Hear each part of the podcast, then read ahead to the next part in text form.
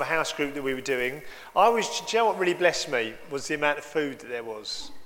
Um, because it was, do you know what, it's a symbol of generosity, I think. And that's partly what we're trying to foster is that heart of generosity. Um, and it was just really lovely. And I think it was just, just a really lovely atmosphere. And I was just really blessed. I thought it's great to be part of a church where people want to be generous uh, and bring food. Mm, amen. Um, I think those things are important. But I just really wanted to encourage you, really, and just thank you.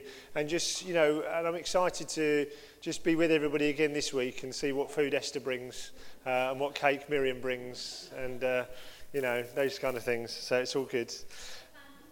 The plan for food is rice. So rice is the staple this week. So anything that builds around rice. There we are. Okay. Um, that's what we're going to do. Right, but let's. Uh, I, I, uh, I, just wanted to say that before I open this morning's subject. This morning we're going to be looking, uh, if you've got your Bibles, in 1 Philippians. Um, and uh, I just felt led to this passage this week, and we are going to look at, you know, really just unpack a particular piece of scripture this morning uh, in 1 Corinthians from verse 12 um, through to about verse 24 or something. One, sorry, one, why did I say? Philippians, apologies. Philippians chapter 1. Uh, I don't know why I keep doing that. Uh, Philippians chapter 1. Um, but before I do that, I want to ask you the question this morning, and I want to ask it in all seriousness, right? If, if this morning the police were to walk in here, or somebody were to walk in here, and ask everyone who believed in Jesus to stand up so that they could arrest you and imprison you, what would you do? Oh, you hope so, don't you? Yeah. Now, if that meant standing up meant torture, possibly separation from your family, imagine that if you've got kids being taken off and being separated from your children. Might even mean death. You know, would we even come to church if that's a possibility? And, you know, over the last few weeks, we've been talking about developing a hunger for God We've been talking about wanting to be more full of God and more willing to do what He wants. And this morning, I believe God wants to challenge us on our boldness for the gospel. Our boldness to set our hearts on God regardless of the cost. Now, we're fortunate in this country, we haven't experienced real persecution for hundreds and hundreds of years, and maybe there's been a bit of resistance or um, you know, but real persecution has not been something that we've experienced for hundreds of years in this country. But this morning, there are people who are going to church, and that's a very real possibility for them. That's a very real possibility. It's not just, you know, or maybe somewhere, somewhere that we know, I'm sure Peter and Ruth know people, that going to church for them is a decision that they have to make, knowing that that Sunday may be the last Sunday that they get to ever go to church. And I, you know, we don't know in this country, do we, where things are heading? You know, we don't know whether or not um, actually maybe in, in our lifetime persecution might become something that as, a, as a, a community we have to face. I'm not saying it is, but I could see how it could happen for those that really believe in the gospel. And this morning, uh, what we are going to look at is a passage of scripture where Paul is in prison for what he believes. He's in prison because of his commitment to the gospel. And I believe this morning the Lord wants to challenge us are we really committed to the gospel? If someone were to walk in here, are we so committed to the gospel that we are not afraid of what anybody would do to us or could do us or where God would send us anywhere in the world because we're so committed to the advance of the gospel. So I want us to start by just reading, rather than waste time reading the whole passage in one go, we're going to read it section by section. Um, so I'd like us to start by turning to verse 12, Philippians chapter 1, verse 12. And Paul uh, is speaking to his Philippian friends. He's writing, as I'll explain in a moment, from Rome. And he says, verse 12, he says, I want you to know, brothers, that what has happened to me has really served to advance the gospel so that it has become known throughout the whole imperial guard and to the, all the rest that my imprisonment is for Christ. And most of the brothers, having been confident in the Lord by my imprisonment, are much more bold to speak the word without fear. So I want to just give you a little bit of context to this passage. Sometimes we can read these bits of Scripture and not really understand uh, what they're really all about. And I think understanding who's writing them and why they're being written is important. So, Paul, the great apostle Paul, who's been traveling the world, planting churches, preaching the gospel everywhere he goes, everywhere he goes has now been taken to Rome, right? The center of the, of the world at that time. He's now in Rome and he's been arrested for being a Christian. He's not done anything else wrong other than for being a Christian, for preaching the gospel. That's the only reason he's in prison. And what has, uh, has happened is, is, that the church in Philippi uh, have heard about Paul's imprisonment. And they're understandably, they're worried about him right? They're worried about their, you know, they're almost their father in the faith, the guy that planted their church, the one that they love dearly, has now been put in prison. And I would imagine they're worried about, you know, they're worried he's going to die because, of course, he's on trial and the, de- the sentence will be death. They're also probably worried about how he's mentally holding up. You know, is he cracking up under the pressure? You know, they're obviously also sad. This great apostle who was going around preaching the gospel has now been confined to one place. He can't plant any more churches. He can't go off preaching. And Paul's writing to them, and I heard this described as it's like a prayer letter, right? If you're a missionary, you send out prayer letters, right? Uh, and this is a bit like Paul's prayer letter to the Philippians. And you know what? I? What you to imagine is how would we, if we got together tomorrow night and we discovered that Pastor Paul Cross, yeah, the founder of this church, had gone to Worthing, had now been put in prison in Worthing, right? How would we, what would we be praying for? What would we be feeling? We'd probably be praying, oh Lord, would you help him get out of prison? Lord, would you, you know, would you keep him encouraged and strong and all of these things? And what this passage tells us is that Paul's primary interest is not himself. Actually, what he's showing us is that even though he can't go about preaching anymore and he can't go about planting churches, even though he's restricted to one place, even though he's facing death, even though he's suffering, he's actually rejoicing in his chains. He's actually happy that he's in prison. Who would be happy to be in prison? But Paul is saying here, I'm happy where I am. That doesn't mean that Paul says, I'm really loving it, right? I'm really enjoying being in chains. But what he's saying is, I'm happy in this place. Now, when we look at this passage, we can see why. Why is it, any great Bible scholar that can read, why is it that Paul is happy about being in prison? And the answer we find in verse 12. He says, I want you to know, brothers, that what has happened to me has really served to advance the gospel. You see, Paul is interested, his whole ambition, his whole aim, his whole life is directed towards this.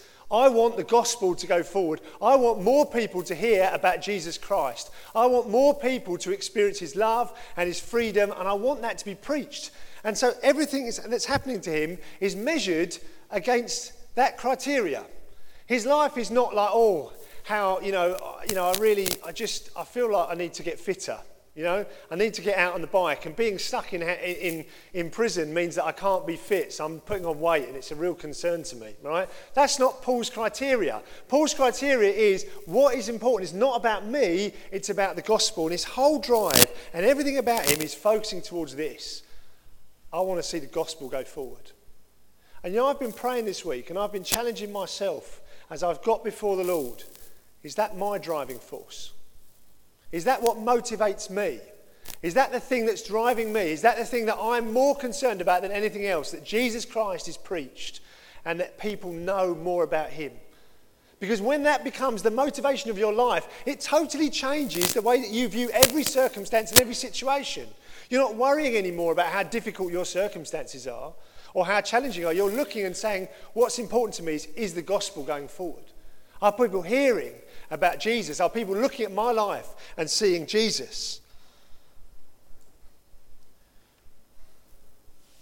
And I believe that that's where the Lord wants to take us as a church, that place where we are not concerned about what people think about us.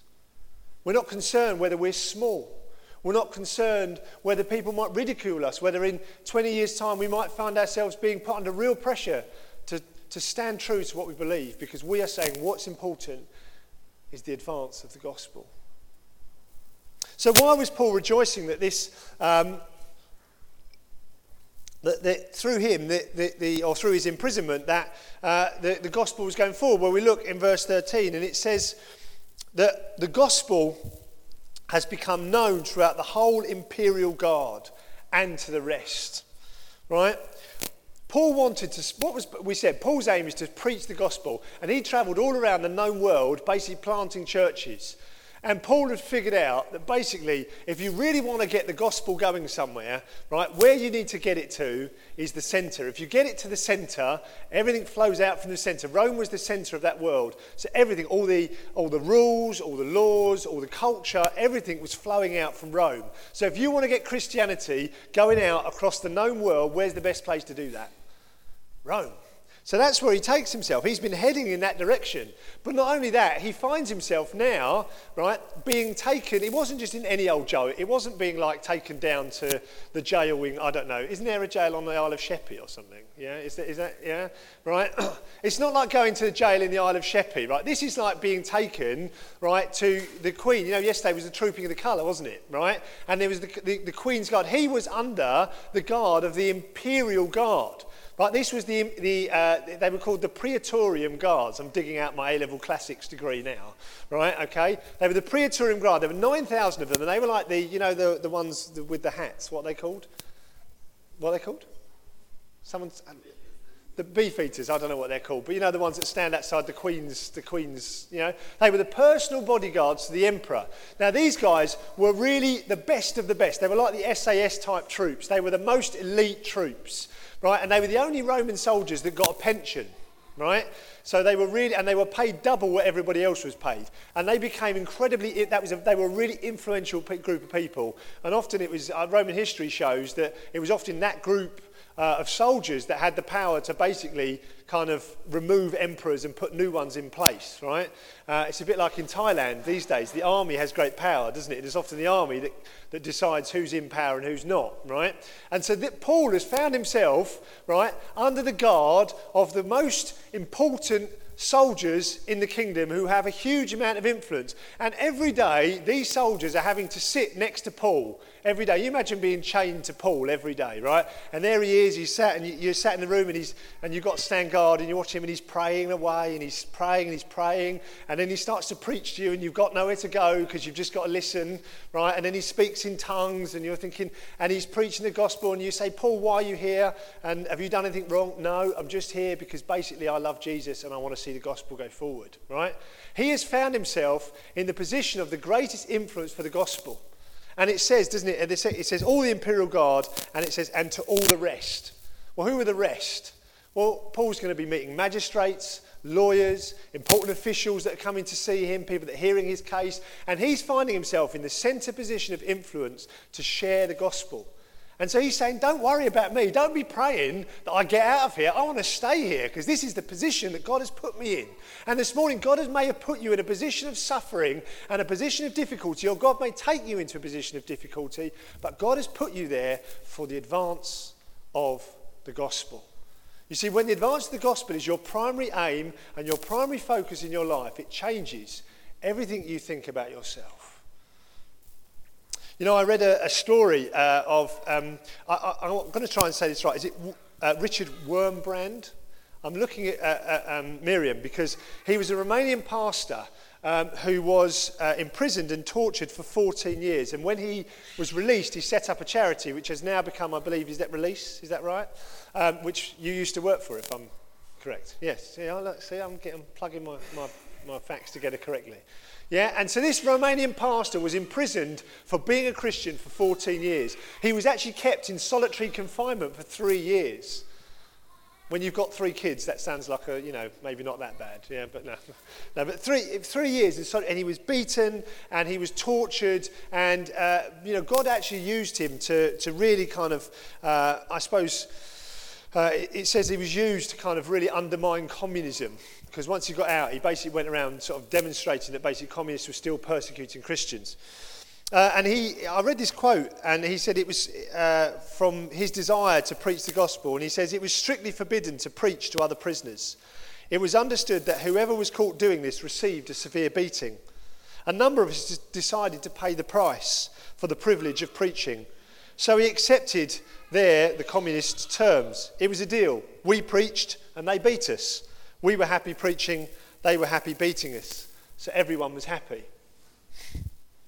Rather than being depressed about his treatment, Richard Wurmbrand was basically committed, like the Apostle Paul, to the advance of the gospel. He wasn't concerned about whether things were physically difficult. What he was interested in was is the gospel going forward? And when we look at our lives, is that the motivating factor of our lives? Oh, I'm tired. Mm, I'm so tired. Oh, it's, things are tough. Is the gospel going forward? Is the Lord using you to push the gospel forward? That should be the driving force of our life. But what else? Why else is Paul so excited and confident about being in prison? Right, it says in verse 14, let's look at verse 14, and he says, And most of the brothers, and I'm sure it's sisters too, having become confident in the Lord by my imprisonment, are much more bold to speak the word without fear. Paul was pleased about his imprisonment because his courage in the face of death, in the face of suffering, and the face of imprisonment was actually having an impact on the local church. Now, you would think, wouldn't you, that if you've got your friend, right, our friend Mark gets dragged off to prison, right, for believing in Jesus, there would be many of us that would think, well, I'm going to stop believing in Jesus because I don't want to go to prison and I don't want to be beaten for believing in Jesus. But instead, it has the opposite effect. Paul says his imprisonment, right, his facing death is actually encouraging people to be more bold, to be more willing to be put in prison like Paul. How is that the case? Well, the truth is, is that boldness is like fear. It's contagious. Boldness is like fear. It's contagious. The World Cup starts in a couple of weeks' time. Now, any of us that follow football, is it less than a week? Go on, Jeff. All round to Jeff's to watch the football then, right? Um, the foot, anyone that, that, follows in England in any sense, and I've virtually given up following England football because it depresses me so much, right? But those of us that stomach them to watch at least once every two years will remember the debacle of Euro 2016, right? Right? It was a debacle. It was absolute, it was a farce, wasn't it, right? Because what happened is that fear was contagious. And they were a team that was gripped with a lack of confidence and fear, and they ended up being dumped out of the World Cup by who? Iceland. Iceland, please. We love Iceland, but as a footballing nation, Really? Right? Okay, we have the best league, the most competitive league in the world, right? And we have 65 million people in the UK. Iceland, bonus points for knowing the, the population of Iceland? No, 330,000. Right? The population of Iceland is 330,000 people. And basically, we got scared by their, their Icelandic hand, hand clap, didn't we? Yeah? All right? Fear set in. Fear set in, didn't it? And so rather than playing with confidence a team that believed that they had the skill and the talent, they were afraid and it just spread through the whole team and they got beaten by, I mean, come on, got beaten by Iceland. I want to compare that, right, to our neighbours uh, over the border, right, Wales, right? Wales are a team, population of about 3 million. Most of the players in the Welsh team don't even play in the Premiership. They play in sort of lower league divisions. But they did have one star, right? Gareth Bale. Now, Gareth Bale was confident and he was bold and he believed that they could do something amazing. And so you had these players that basically, week in, week out, wouldn't get into a Premiership team, competing with the best players in the world and beating them. Boldness is contagious. You see, when you see, I don't know, I, I haven't yet been on Healing on the Streets, it's something that I'll do, but I would imagine that the first time that you did Healing on the Streets, right, you went out and you were probably quite afraid, right, quite nervous, right? You put this big banner up that says Healing, right, and then you've got to actually start doing it. But from what Simon tells me, there's a couple of ladies on the Healing for Streets, on the Healing for the Streets team, Jen Coleman and Jane Sweatman, who will basically are unbelievably bold. They will talk to anybody, and so probably within 10 seconds of starting, they were off. Now, what does that, what does that do if you're standing watching those people? It makes you start to believe, well, hang on a second, if they can do it, then so can I. If they're having success, then so can I. See, boldness is contagious. When we see someone else being bold, what it does, it doesn't make us fearful, it makes us more courageous. And I want to say to us, when we look at our lives, are our lives an inspiration to other people? Is your life an inspiration to other people? Is it creating uh, a sense of uh, courage in other people to go and do things? Or are we so afraid of failing, so afraid of making mistakes, so afraid of messing it up that we, that we cower? You know, I just want to share a couple of silly, well not silly examples, but smaller examples that I think are really significant. I've got some friends of ours that we've, we've met and we've got to know, um, and they have started to kind of, they live in a village in the middle of nowhere, and they could go to another big church somewhere else, but they've decided that they are going to try and, you know, just start a, a kind of I mean, it's probably too, too much to call it a church at this point, but they're just starting to meet in their home and trying to reach the gospel, share the gospel, advance the gospel in their village. Just one family. Now, you may think that's stupid. They may fail. It may, be a, it may all just come to nothing. But you know what? It, that boldness has had an impact on me. Because I look at them and I think, do you know what? They're stepping out and they're doing it. They're not being afraid of failing. They're not worrying about whether the odds are for them or against them. They're trusting God and going for it. And their boldness is inspiring me. You know, I'm going to embarrass my mother-in-law now, right? Okay. My mother-in-law recently started a, uh, was involved with Toddlers Club uh, and started a, uh, I want to say, is it fours to sevens? Right, a fours to sevens group right, on a Friday night, okay, to basically reach out to no, the non-Christian mums that came to Toddlers Club, right, and that obviously have moved on. And so she started this little group, fours to sevens. It's like an hour long on a Friday night, right? And when she started it, she thought, well, she said, I remember her saying, well, it could all be a total disaster and no one could come, right? But I'm just going to do it anyway and trust that God's in it, right? And God's blessed it hasn't he? And these mums are coming, and some of the mums from the church are coming, and God is blessing it. And you see, when your life is defined, what, what Ruth was more interested in, just like my friends who are out there trying to kind of start this little church, they're more interested in the advance of the gospel than they are in whether or not they'll be a failure, or whether or not they'll be successful, or whether or not someone might think they're silly, or whether or not, yeah, they want their life. And boldness is contagious. And when you, Peter was talking about this event on the Wirral, right? This lady, it was one lady, wasn't it? who basically said, I want to do a massive event, right, that gets every church on the Wirral involved, right, and we're going to get hundreds and hundreds of people to watch, the, the, you know, watch this, this event over four days. Was it four days? What a crazy idea. One woman. She had no funding when she started, did she? She had no funding and she just had a vision and a dream, right? And that's the thing is that when we have a heart to advance the gospel, all kinds of things are possible. Does your life inspire other people? with boldness because Paul was inspiring other people. He's saying, don't, don't worry about me, I'm inspiring others. Paul was so committed to the gospel. Let's look then at um, uh, verse 15. Let's move through this passage. And then he says, Well, some preach Christ from envy and rivalry. Some are preaching Christ because they're envious of me and they're trying to be my rivals. Yeah? Others do it for goodwill. The latter do it out of love, knowing that I am put here for the defense of the gospel. The former proclaim Christ out of selfish ambition, not sincerely, but thinking to afflict me in my imprisonment. What then? Only that in every way, whether in pretense or in truth, Christ is proclaimed. And in that I rejoice. I find this a really interesting section of Scripture. So Paul's in prison. He's waiting he's facing possible death, right? And there are those out there in the church that are obviously a bit jealous of Paul. Paul's got this amazing ministry. When Paul's around, you know, kind of stuff, amazing stuff happens, church gets planted. I want to prove that I'm as good as Paul at preaching. And so they're out there and they're preaching the gospel and they're trying to make a name. Maybe they're trying to make a name for themselves as preaching the gospel. Maybe they're trying to undermine Paul by saying, you know, this is, you know, but they're preaching the real gospel because it says that otherwise Paul would have objected to them preaching a false gospel. They're preaching, but this is the thing. Paul's so committed to the advance of the gospel, he doesn't care. He doesn't mind if people make him look bad, or if people are better than him, or if someone's doing it in a different way to he would do it and it's working. He's interested in the advance of the gospel. I want to be, I'm going to put myself out there. There have been many times in my life where, you know, I've tried to do something and someone else has gone along and done something similar and I've got really jealous right? And maybe I look at them and I think, oh, they preach better than I do, right? Or they're running that event, and you know, that more people are going to like that event than my event, more people are going to like that thing than my thing. What if they want to come to my group rather than that, uh, his group rather than my group? Paul says, if you're set on the advance of the gospel, then it doesn't matter.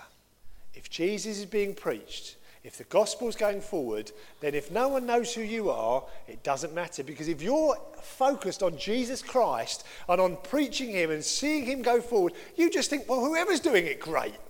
I wish I was more like that. I'm still learning that, right? But I'm learning that, and God has been teaching me that. At the end of the day, we, wanna, we should be getting behind each one of our. If someone in the church starts something and they're preaching the gospel, we should be getting behind that.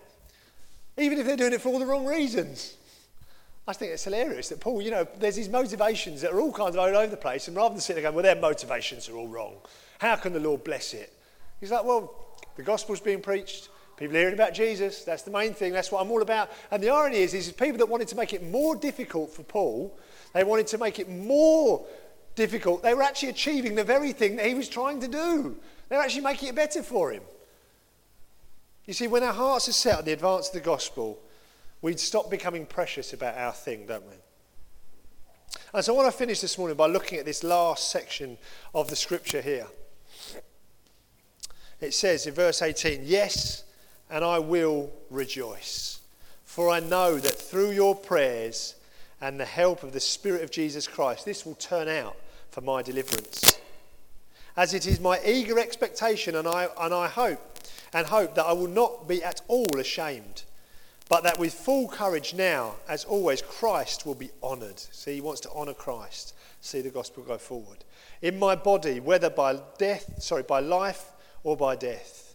For to me, to live is Christ, and to die is gain. If I am to live in the flesh, that means fruitful labour for me. Yet which I shall choose, I cannot tell. I don't know. Would I rather die or would I rather live? But I am hard pressed between the two. My desire is to depart and to be with Christ, for that is far better. You see, Paul's not concerned about the past. He's not feeling down about having wasted several years in prison. He's also not discouraged about his present sufferings.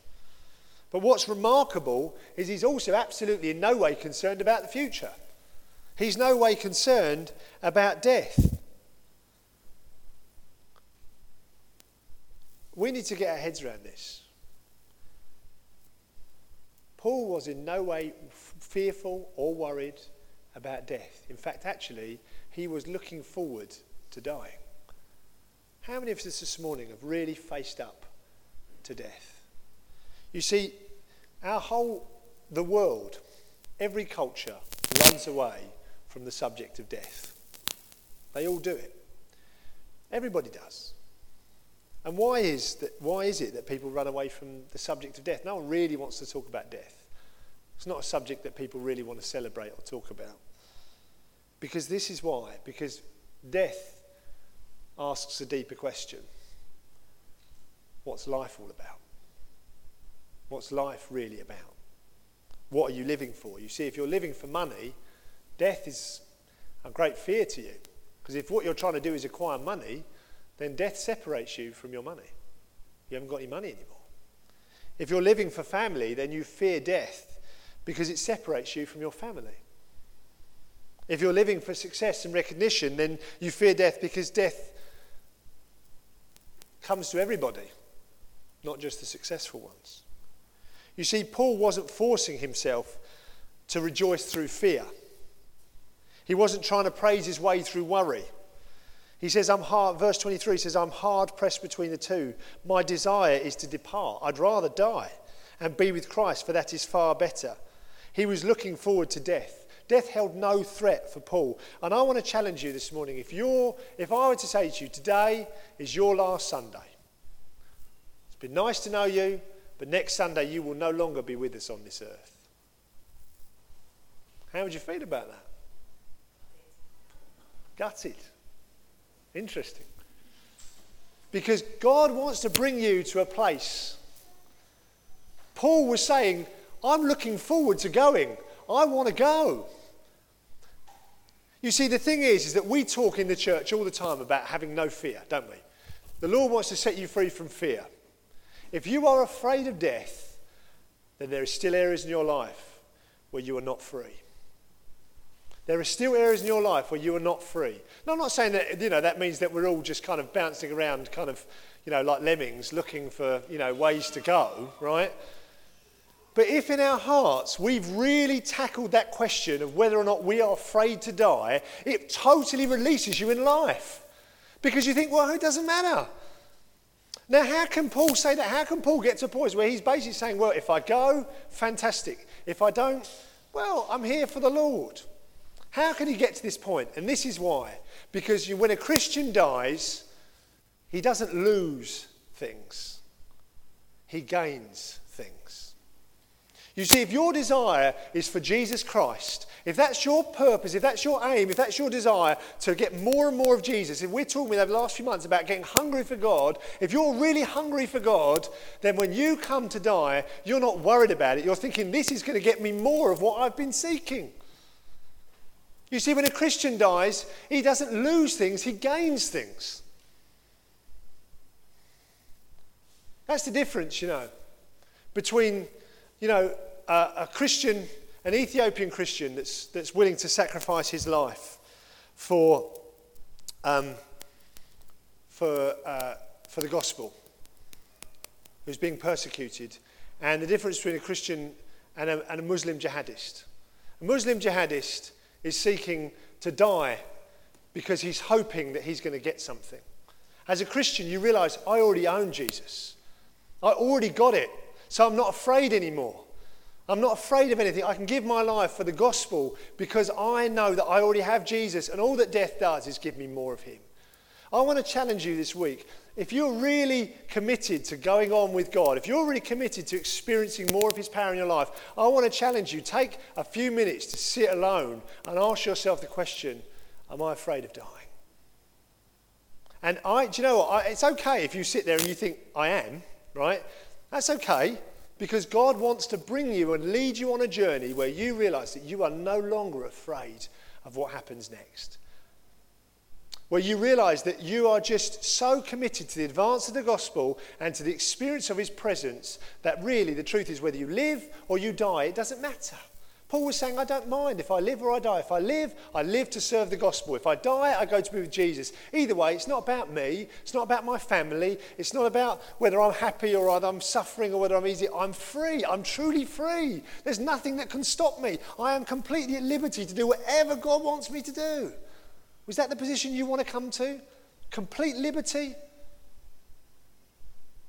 We do that by coming to the conclusion that God is for us and that if we're willing to let our lives be for the advance of the gospel, nothing else matters.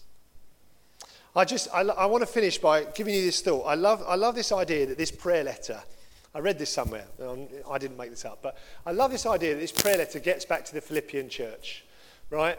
And, you know, if you know the story of the Acts, the Philippian, one of the first converts was a Philippian jailer, right? Okay, and I can imagine this Philippian jailer opening up this prayer letter and having read it, and he starts to pray, Oh Lord, Paul's at it again. Like he was when he was in my prison. He loves being in prison, that Paul. Because, and I thank you this morning, Lord, that I'm here because of what Paul did in that prison because he didn't see being in prison, he didn't see suffering as a bad thing. He saw it as an opportunity for the gospel. And you know, that prayer meeting would have completely changed, wouldn't it? It would no longer be, oh Lord, pray that you keep him going. They'd, Lord, would you really help him to preach the gospel well? Would you keep him, would you give him the encouragement to just have influence and speak and speak and speak? And Lord, if he stays, Lord, we pray that he would stay so that he can be a blessing to more people. But if you want to take him, take him.